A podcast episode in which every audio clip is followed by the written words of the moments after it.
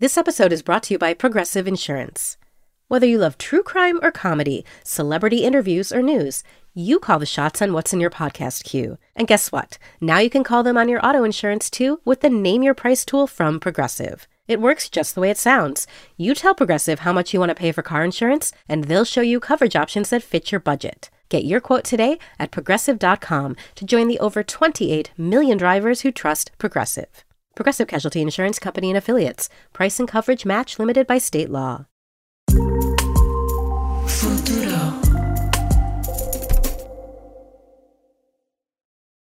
Hey, Latino USA listener, un show de los archivos. Also, there will be some four letter words that are going to drop, so be prepared.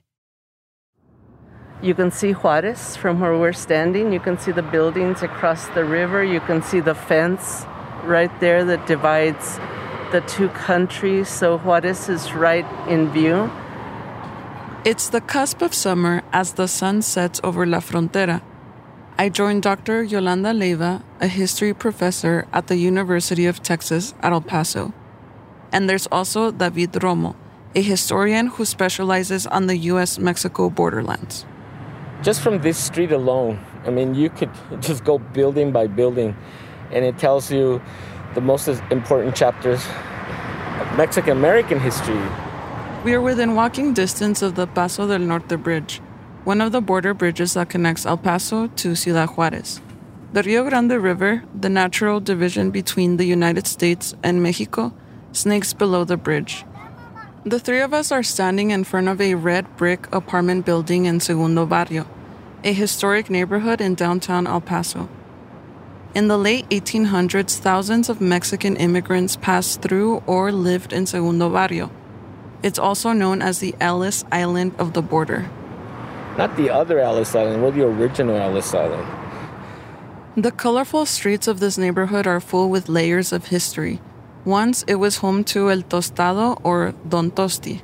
He was the first Mexican American musician to sell more than a million records, and he was a Pachuco. A few blocks down lived Abelardo Delgado, a Chicano writer and community organizer. But there's someone else who lived inside the red brick apartment building we're standing in front of, whose legacy and history has not always been widely celebrated. In this exact apartment once lived Teresa Urrea, a Mexican revolutionary, a curandera or healer, and a feminist. She was everything. She was a curandera, she was a newspaper editor. I mean, so many people were drawn to her charisma that literally hundreds of people would set up tents in front of her home there. In 1896, Teresa Urrea moved to El Paso. People loved her. They worshipped her like a saint. Teresita became a symbol of a forgotten history that was utterly fascinating. I mean, she was like the Selena of her time. From Futuro Media and PRX, it's Latino USA. I'm Maria Hinojosa. Today, we bring back to life the forgotten story of Teresa Urrea, the Mexican Joan of Arc.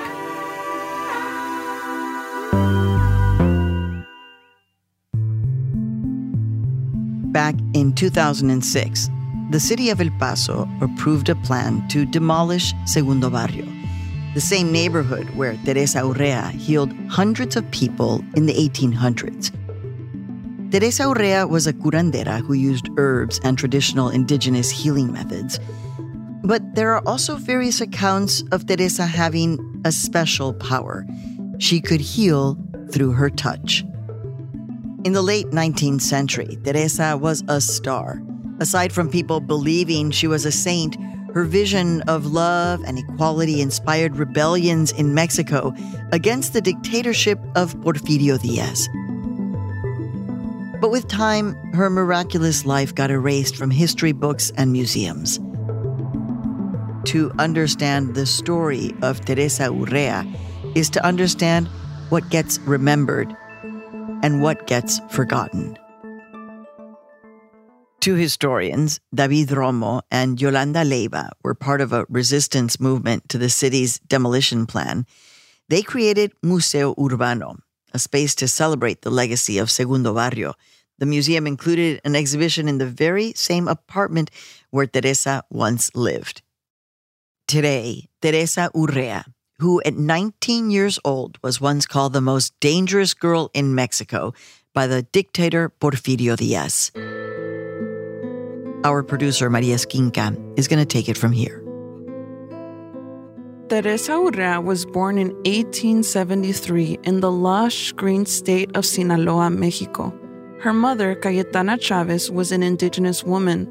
She worked in the ranch of Don Tomas Urrea, a tall, light skinned, rich hacendado with Spanish lineage, notorious for his wandering eye. Cayetana was just 14 years old when she gave birth to Teresita, the daughter of Tomas Urrea. So, if we're looking at it from the perspective of society back then, 14 is a pretty common age to get married and to start having children. This is Yolanda again, a Chicana historian at the University of Texas at El Paso. She specializes in border history. What is not different is that power relationship that he's her employer. So we don't know like did she want to have sex with him or or was it forced? So if we look at that power dynamic, then I think it's very questionable. In an interview, Teresa said she was an illegitimate child. She was one of 19 children Don Tomas Urrea had outside of his marriage. As a child, Teresita must have stood out as a mestiza. She's described as having light skin, large brown eyes, and long black hair. In 1880, when Teresa was seven years old, Porfirio Diaz's first term as president of Mexico was ending. A military general, he came into office by staging a coup and reigned over Mexico for more than 30 years. The general would shape the course of Teresa's life. Porfirio Diaz's time in office is known as the Porfiriato. He ruled with an iron fist and secured his presidency by installing his supporters in positions of power. His opponents were sometimes assassinated. And he basically controlled the whole shebang, you know, all of Mexico through corruption, through just having the, just keeping good relations with the oligarchy in every different state. This is David Romo again, the history professor who specializes on the borderlands. He wrote about Teresa Urrea in Ringside Seat to a Revolution, his book about El Paso and Ciudad Juarez's connection to the Mexican Revolution. In Sinaloa, Teresa's father, Tomas Urrea, is forced to leave the state because he didn't support the Diaz backed candidate for governor. Don Tomas Urrea decided to move to another family owned ranch further north, in Cabora, a city in the neighboring state of Sonora, some 200 miles away. Cayetana and Teresa, who was seven years old at the time, were among the hundreds of people who joined Tomas Urrea in his exile from Sinaloa. For all of her childhood and into her teenage years, Teresa grew up with her mother in separate quarters from the ranch. She grew up in poverty, surrounded by indigenous people like her mother. Teresita Urrea is growing up in this time of great changes in Mexico, great economic changes, and the rich are getting richer and the poor are getting poorer. And there's a little middle class, but it doesn't have much power. Teresita didn't go to school until she was nine years old, but she didn't want to study. The more and more I read about Teresa, the more obsessed I became. There was something marvelous or otherworldly about her. The details that seeped in through newspapers, interviews, and archives were fascinating.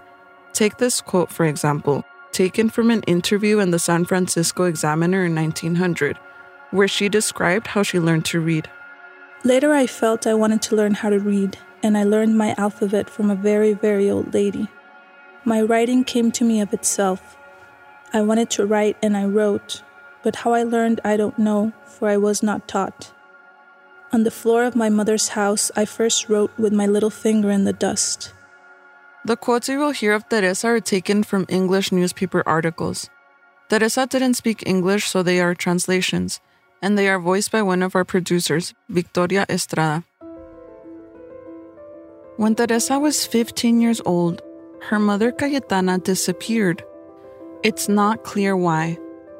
Like many details in Teresa's life, there are things we just don't know that have been lost in the historical record.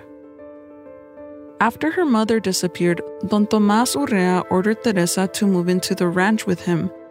Teresa's life completely changed. The dirt floors she grew up with were replaced by the white adobe walls of her father's large hacienda. Don Tomas Urrea's mistress, a teenager, nearly the same age as Teresita, lived in the hacienda too.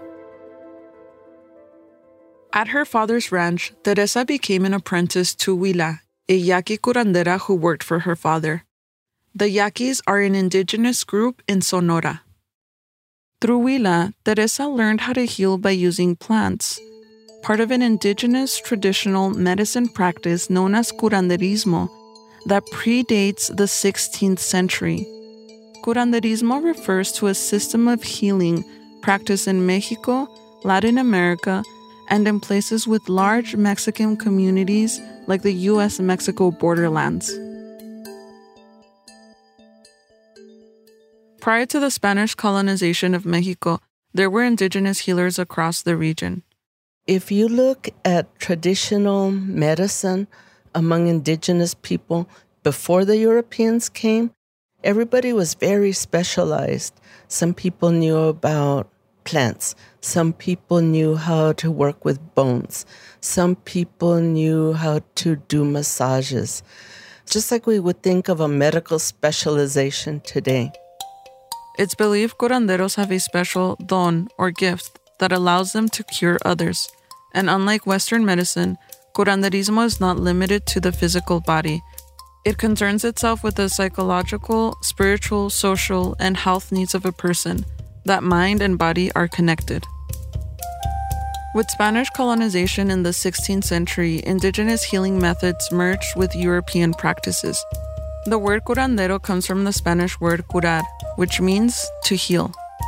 So then, when the Spanish come and begin to control society, they too want to undermine the idea that indigenous people have knowledge or can contribute. So they don't want people to think, oh, look at this highly specialized medical system.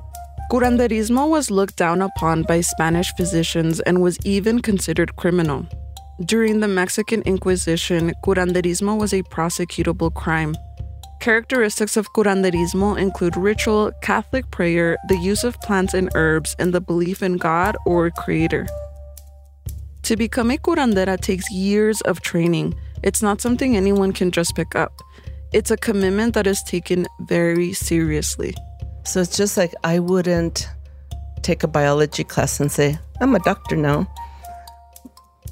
People shouldn't call themselves a curandera if they have not really thoroughly trained and they have a teacher who has trained them. Back in El Paso, I'm in the house of Gris Munoz. My name is Gris Munoz, a self described mujer medicina or a curandera. She burns carbón de mezquite, copal, lavender, and tobacco. The smoke fills the room and hovers around us, swirling in S's. Gris feels connected to Teresa. She has a picture of her in her altar. I'm very connected to Teresita. She's been watching me a long time. And Teresita is still around. She hasn't gone anywhere. Gris is also close friends with one of Teresa's living relatives, the Chicano writer Luis Alberto Urrea. Like Teresa, Gris was the apprentice of a curandera for years. Gris works with the spirit. I'm not a midwife. I'm not a sobadora. I'm not a huesera. Women tend to find me when they've gotten themselves a bit lost. Maybe they just went through a major change. Maybe they need to accept something, a death of some type that's really where I come in. I can't speak for all curanderos, but essentially, especially the ones that work with the spirit like I do, we're just here to help you reconnect. In the borderlands, curanderismo is still very prevalent. The borderlands used to be part of Mexico until the mid 19th century, 25 years before Teresa was born. But during the Mexican American War of the late 1840s, Mexico lost Arizona, California, New Mexico, Texas, Colorado, Nevada, and Utah to the US. Under her apprenticeship with Huila, Teresa learned the names and properties of more than 200 herbs. She followed Huila around while her teacher did things like helping women give birth or treating wounds and illnesses. Then something happened to Teresa when she was 16 years old. There's varying accounts on the next set of events. Some accounts say Teresa had an epileptic seizure. Other reports say an engineering student tried to rape her and it gave Teresa a shock induced seizure. In either case, after losing consciousness, Teresa fell into a coma. They think she's dead. Teresa's father put his ear against her chest to listen for a heartbeat, but he couldn't hear anything. He ordered a coffin to be built. They prepared Teresa for a wake, dressed her in a white dress, they placed her body on a table and surrounded her body with candles. So they make her a, a casket. And in el velorio, she wakes up. And everyone is like, holy shit. After waking up, Teresa predicted that in three days they were going to need the coffin for someone else. And then Huila died. Three days later, Teresa's teacher was found in her room. It looked like she passed away peacefully. The cause of her death wasn't clear, but people speculated she died from old age or exhaustion. And they buried Huila in the casket they had made for Teresita. Coming up on Latino USA, Teresa Urrea wakes up from her coma with a newfound power she can miraculously heal people through touch. Stay with us, no te vayas.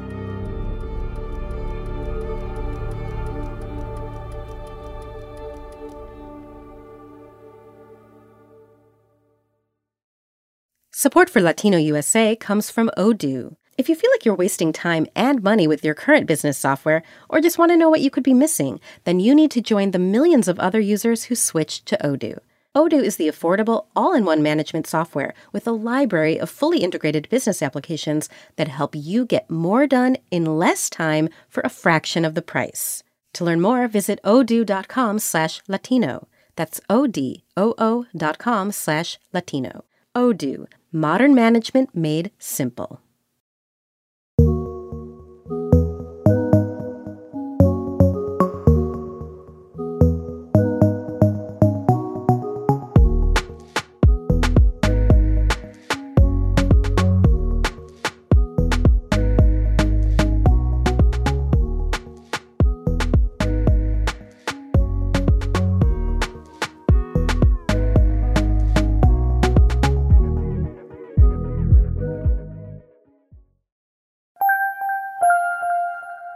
We're back.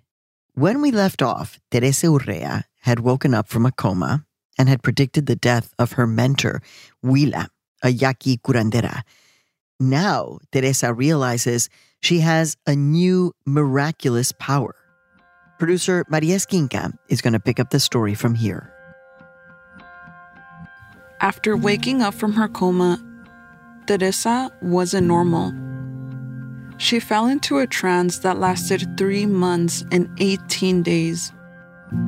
In an article from the San Francisco Examiner, Teresa Urrea said she didn't remember anything that happened during those three months. They tell me, those who saw me, that I could move about, that they had to feed me, that I talked strange things about God and religion. During this trance, Teresa said she had a vision. The archangel Gabriel appeared to her as a young man. He delivered her a letter. It urged everyone to repent from their sins, believe in Jesus, and they would be cured. When she finally returned to full consciousness, Teresa had a gift. She could heal people through touch. One of the people she cured in Cabora was Mariana, a woman in her 20s that couldn't walk. After Teresa cured her, Mariana was able to walk again and she became her devout, loyal friend and assistant. Teresa described a change happening within her when she healed people. I could still, if I touched people or rubbed them, make them well. I felt in me only the wish to do good in the world. I spoke much to the people about God, not about the church or to tell them to go to church, but about God. I told them what I believe that God is the spirit of love, that we who we are in the world must love one another and live in peace. Otherwise, we offend God. Word quickly spread about the miraculous healer. Hundreds of people started visiting her father's ranch in Cabora. They traveled long distances and were often poor and indigenous people of the region, the Yaqui and Mayo Indians. Teresa refused to charge for her services. I have no wish to be paid. I do not care for fine things or fine houses or money. I will refuse no one to help. Aside from her healing powers, there were other supernatural phenomena associated with her. Her family members believed that she was able to predict, even when people were about to arrive that she had no knowledge of. She would say, This such and such a person is going to come tomorrow, and they would. She could predict rain, she could predict deaths in the family. She had other strange qualities. And people would say that she emitted an aroma of roses. Like so many people would say that. Like she just smelled like roses. There are also accounts of her quote unquote astro projecting. Like she could travel out of her body and she could describe places she had never been. And it's not like she had the internet, right, where we could fake it. People began to call her a saint and worshipped her like one. They called her Santa Teresa, La Santa de Cabora, Santa Teresita. She was only 16 years old. They created prayer cards with her image. In one prayer card, she stoically stands. She's dressed in a black dress that covers her arms. A long black cross hangs from her neck. Her black hair is wrapped in a braided bun. Angels surround her. Two cherubs hold a crown they are placing over her head. Her gaze is looking at the distance. They built wooden statues of her to venerate her like a saint. Teresa said she was not a saint, that you don't need the mediation of the church or priest to cure. An idea that she repeated more than once. In doing so, she challenged the authority of the Catholic Church, one of the most powerful institutions in Mexico even today. I felt that God willed that I should heal them, and when they asked me, I did so. No, I do not think prayer is necessary, nor does one have to believe in me to be cured. If I can cure, I can. Priests denounced her as a heretic, an impostor, an evil worker. The clergy threatened to excommunicate everyone that sought her help. Here's Gris again, the curandera from El Paso. They saw her like a living saint. So you can imagine what heresy to call a teenage girl a santa, right? A living teen girl, a santa. So she became a problem. In those times, the only people that could talk to God were priests. From a young age, Teresa was breaking all sorts of traditional norms and rules. She was completely considered heretical and completely forward for her time in every way. At the same time, the power of dictator Porfirio Diaz only kept growing. Under the Porfiriato, thousands of Yaquis were taken from their lands and expelled as slaves to Yucatan. Here's David Romo again. So Porfirio Diaz in Sonora carried out this very destructive warfare against the indigenous Yaqui population and would send the Yaquis to southern Mexico to virtual death camps and slave camps. Teresa was often visited by the Yaquis in Cabora, and she was sympathetic to their uprisings. She often defended them and said they had the God given right to fight for their land and freedom. In later interviews with the New York Journal, she described watching Yaqui children, not even three years old, being lynched. She called the Yaquis the bravest and most persecuted people in the world. This at a time when opposing the Diaz regime was deadly. So Teresita Urrea told the Yaquis to fight for their lands. And of course, this brought the enmity of Porfirio Diaz. While Teresa never took arms, she inspired rebellions. This was the case in one small town called Tomochic, located in the Sierra Madre of Chihuahua, about 200 miles away from El Paso. After hearing about Teresa's power, Cruz Chavez, the leader of Tomochic, and other villagers traveled to Cabora to meet with Teresa. They witnessed hundreds of people camped out at her father's ranch. They had heard of Teresa's healing powers and visited her to be cured. They were moved by her vision of love. Cruz Chavez, the Tomochic leader, and Teresa became friends and started exchanging letters. When the villagers returned to Tomochic, they decided to only worship living saints. They replaced the statue of a dead saint with a statue of a living Teresa. They chose La Santa de Cabora, Teresita, as the official guardian of the town. This brought the great ire of a local priest who threatened to excommunicate every Tomocheco who believed in Teresa. When they refused to obey, the priest sent out a message to the government. Porfirio Diaz ordered the rebels to be, quote, quickly and severely punished. And Porfirio Diaz sent hundreds of troops to utterly destroy the entire town. The rebels fling themselves into a fight they were destined to lose, shouting Viva la Santa de Cabora. According to Romo, they killed 600 federal troops, but the Mexican government led a ruthless fight. They set fire to the village, killed women and children. They stacked the bodies of the dead with their leader Cruz Chavez on top. Not one boy or man over the age of 13 survived, according to historians. So it was just kind of a vicious, vicious attack on anyone that would um, challenge the power of the dictator of Mexico at that time. The Mexican government claimed Teresita incited the rebellion. She always denied any involvement in any uprisings, but she also defended them. She believed revolution was necessary when people were oppressed. When she was 19 years old, Porfirio Diaz exiled Teresa from Mexico. I can't help thinking of Teresa's power, of the fact that men threw themselves into a revolution while screaming her name. Porfirio Diaz had said she was the most dangerous girl in Mexico, and she was a teenager. So, what would make a teenager dangerous to a dictator with incredible power and incredible policing power? You know, that to me shows you the power of her love and the power of her vision, which was that everyone should be equal men and women mestizos, blancos, uh, indigenous people, everybody's human.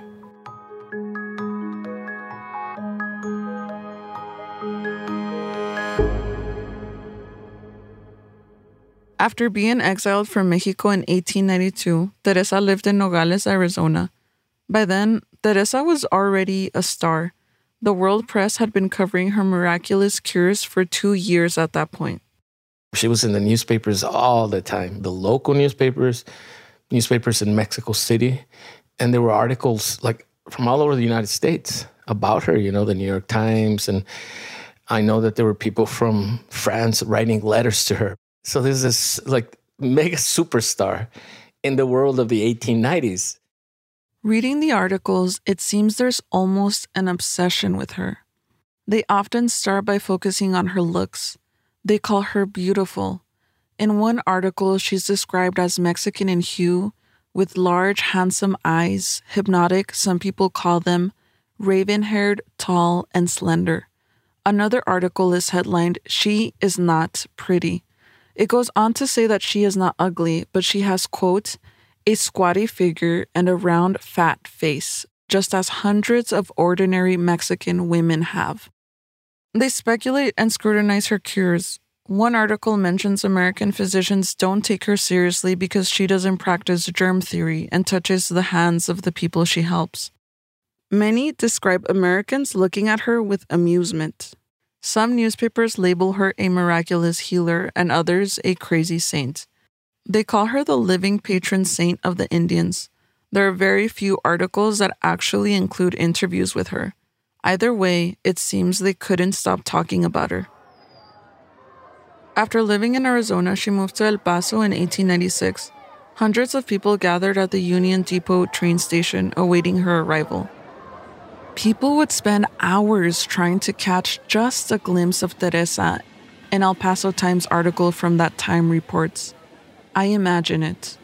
The hordes of people pushing up against each other, tiptoeing over each other's shoulders, the buzz and excitement in the air, the way they must have screamed her name when the train arrived, how they must have roared. No less than 3,000 people visited her house on the day she arrived, the article noted. She would stand there, llegaban, you know, hundreds of people. The line would be completely down, Segundo Barrio, and, and she would heal them with her hands. Teresa Urrea calculated that she cured up to 200 people a day in El Paso. From 6 in the morning to 9 at night, Teresa cared for the ill. Various accounts exist of her healing work and her miracles. She cured people suffering from smallpox, leprosy, she touched people who were paralyzed and they could suddenly walk again. The El Paso Times reporter also described Teresa looking pale and weak. She wasn't taking care of herself, because how can you see hundreds of people per day? And then she must have been under a lot of pressure because there were thousands of people waiting to see her. Throughout her life, her connections to the Mexican Revolution continue, earning her the title the Mexican Joan of Arc. In El Paso, Teresa co edited El Independiente, an anti Diaz newspaper some of the articles have her signature. During this period, there were about 40 Spanish language newspapers in El Paso, and the large majority of them were anti Diaz. They were anti the dictatorship of Mexico. And so Teresita was part of that movement, you know, like she she was spreading the seed, spreading the ideas. Throughout her life, Teresa was vocal about the Mexican government's exploitation of indigenous people. I pity the Indians of Sonora. I wish they were cared for and protected. I fear they will be exterminated. I would do anything for them. The year Teresa arrived in El Paso, she co authored El Plan de Tomochic, a manifesto accusing the Mexican government of murdering Yaqui children. It also called for the abolishment of the death penalty and the emancipation of women. And half of the people that signed this manifesto were women. So that's like incredibly advanced. During the same year, another anti Diaz rebellion breaks out, this time at a Mexican customs house located in Nogales, Sonora. This is on August 12, 1896.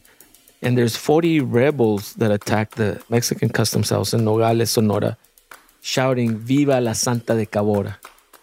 The rebels killed two Mexican soldiers and temporarily took control of the customs house for several hours. Some of the men carried letters signed by Teresa, pictures of her, copies of the newspaper she co edited. US and Mexican soldiers joined forces and killed seven of the rebels. A picture of their dead bodies was published in the press. The caption described them as Los Indios Fanáticos de la Santa de Cabora, the extremist Indian followers of La Santa de Cabora. The American press became highly critical of her. They accused her of leading several rebellions, including the one in Nogales. So after this happens, the media begins uh, questioning just how dangerous she was. Headline after headline accused her of leading rebellions, of hypnotizing the peaceful Yaqui Indians, of causing trouble in Mexico with her spiritualist propaganda. That whole idea of calling her a witch is a way to discredit her, to undermine her knowledge and her influence.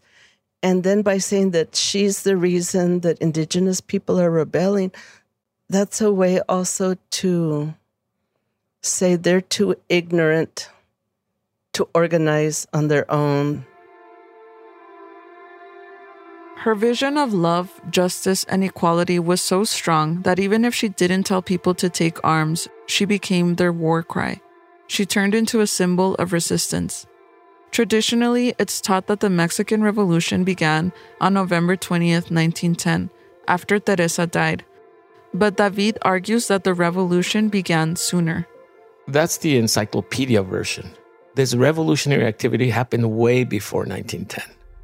So it's naive to think that on one day, one guy calls for people to revolt and everybody rises up. No, you plant seeds, sometimes for decades, and there's a lot of failed battles. He places Teresa Urrea as a key figure in the Mexican Revolution that deserves more recognition, but whose role has been ignored by historians.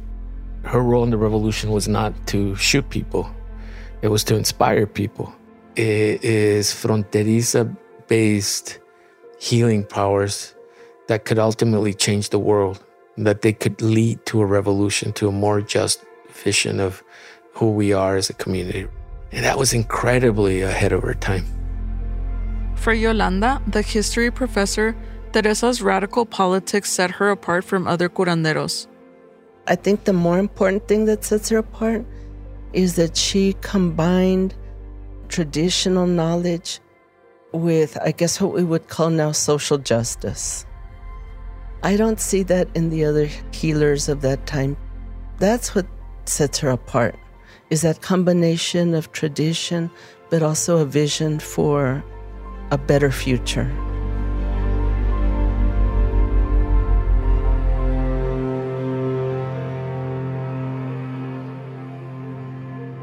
While she lived in El Paso, they tried to kill Teresa three times, causing her to leave just a year later. She faced assassination attempts throughout her life.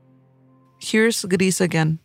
And it's incredible to think that a young woman could be such a threat to like a government, a whole system of patriarchy. After leaving El Paso, Teresa moved to Clifton, Arizona. There isn't a lot of reporting on this period of her life until 1900. In Clifton, she met a man called Guadalupe Rodriguez. Guadalupe remains a mysterious man.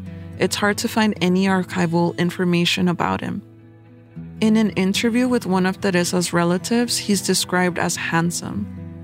Teresa married Guadalupe eight months after meeting him, against her father's wishes. At the time, Teresa was 27 years old. The day after they got married, Guadalupe tried to kill her. Teresa recounted what happened in an article from the San Francisco Examiner. The next day after we were married, he acted strangely. He tore up some things of mine, packed some of my clothes in a bundle, put it over his shoulder, and said to me, Come with me. The people who saw him said for me not to go, but I followed him. He walked on the railroad track. I did not know where he wanted to run. I ran too. He had his gun and started to shoot. The people ran out and made me come back. Then they caught him. He was insane and they put him in jail. A headline from the Time read Santa Teresa shot by spouse. Yaqui saint finds marriage a failure. Other articles reported that she lost popularity amongst her followers because saints are not supposed to get married. She later divorced him.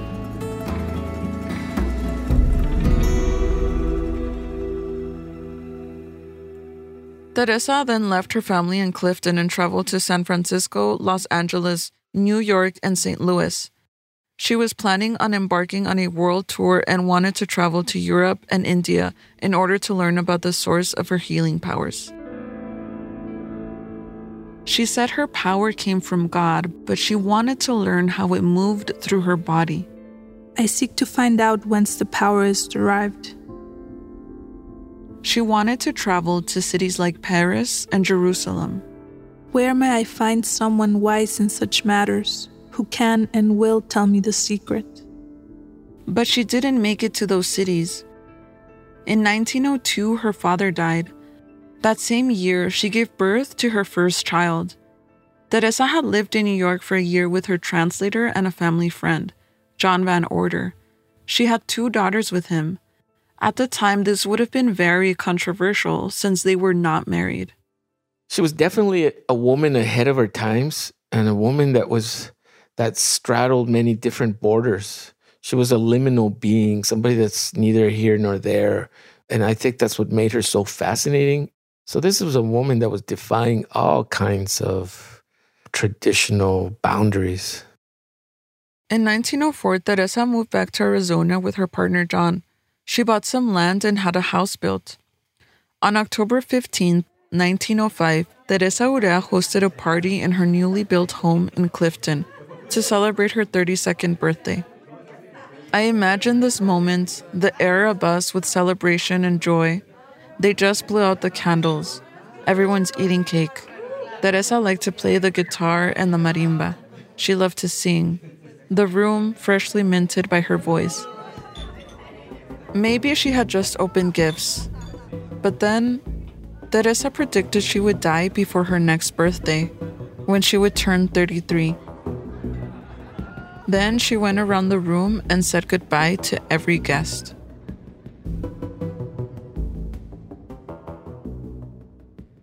Months later, on January 11, 1906, Teresa was at home with Mariana, her old time friend and aide, and one of the first people that she had healed. She told Mariana, Put me in this room and put these clothes on me. The room she was referring to was on the second floor of her house. It was called the flower room because it was full of flowers, ferns, and plants. It was built to allow the maximum amount of sunlight. Teresa loved flowers. She grew geraniums, begonias, a bright red hibiscus. Her hair was five feet long. Teresa would kick it out of her way when it was loose. It was longer than her body.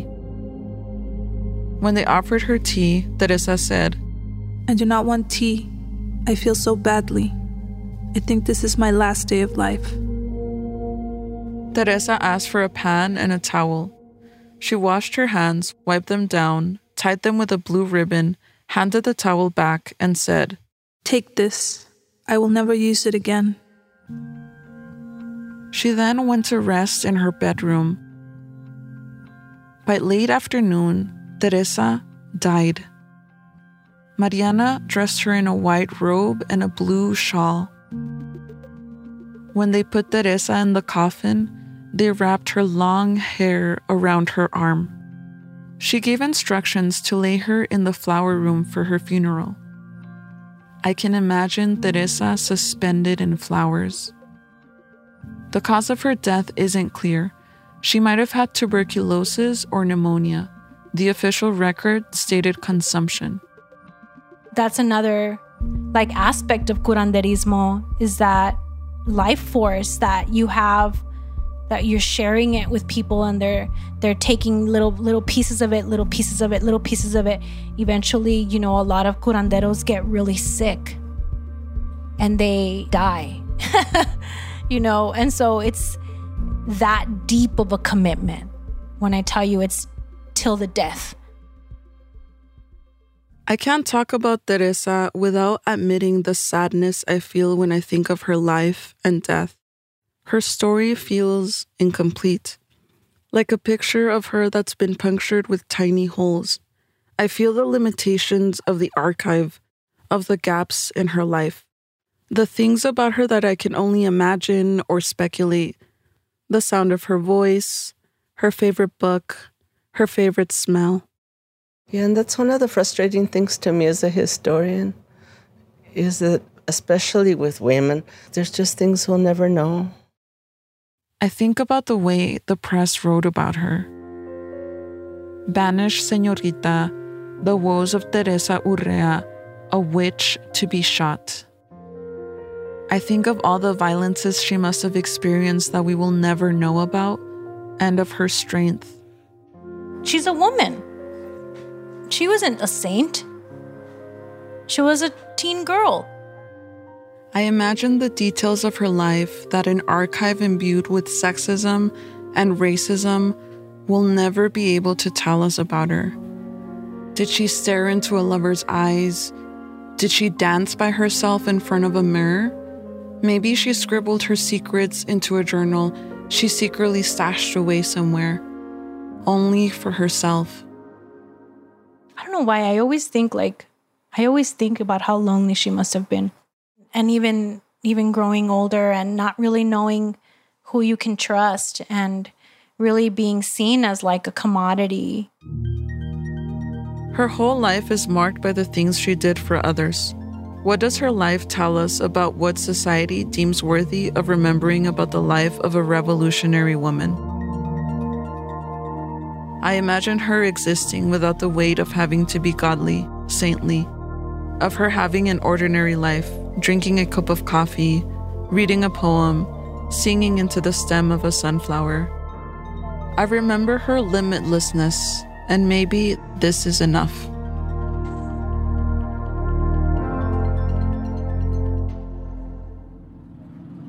Back at Teresa's former red brick wall apartment in El Paso, the entrance of the building is fenced in with black gates. Through its holes, you can see a giant plaque. Historian David Romo reads it. This was the site of the residence of Teresa Urrea, an influential, legendary healer who helped inspire early revolutionary movements there were once murals that covered the courtyard adjacent to the apartment complex that hosted Museo Urbano. The murals were painted by students and people from the neighborhood. Now they've been painted over in a coat of beige. Only one tiny mural stands. The Museo Urbano closed down in 2012 after they ran out of funds.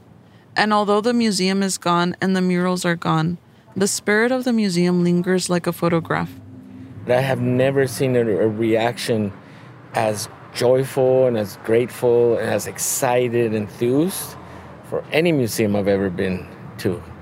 And yeah, that hit me. Like people were just like they're so hungry to have like a, a piece of their history be honored, be dignified, even if it's something very small and very poor. And maybe that is the biggest testament to Teresa's legacy that even though her history was largely erased and forgotten, her memory lives on in this building, in this city, in its people. One of the failures, I think, of radicals in the history of this country is that they look only at politics, but they don't think about love but I'm not talking about mushy, you know, romantic love. I'm talking about the kind of love that recognizes the humanity in other people. And if we recognize the humanity in other people, like I believe Teresita did, then you want the best for them like you want for yourself. And that would just change everything.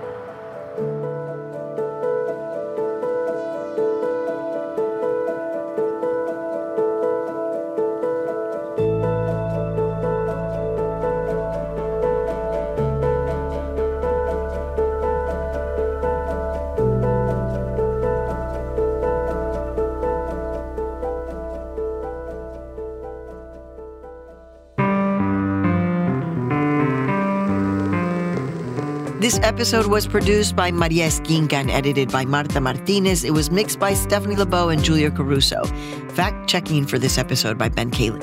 The Latino USA team includes Andrea Lopez Cruzado, Daisy Contreras, Mike Sargent, Victoria Estrada, Reynaldo Leaños Jr., Patricia Sulbarán, and Julia Rocha, with help from Raul Perez. Our editorial director is Fernanda Santos.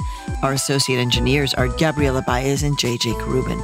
Our marketing manager is Luis Luna. Our New York Women's Foundation fellow is Elizabeth Lowenthal Torres. Our theme music was composed by Xenia Rubinos. I'm your host and executive producer, Maria Hinojosa. Join us on our next episode. And remember, no te vayas. Hasta la próxima. Ciao.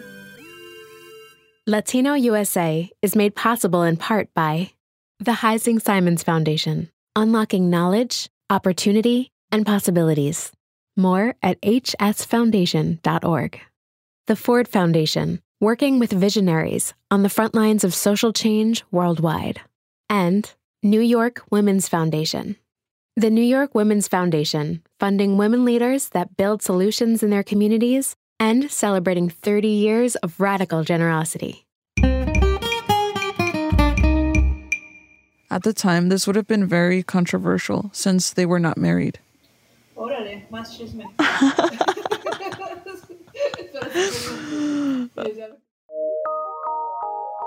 From PRX.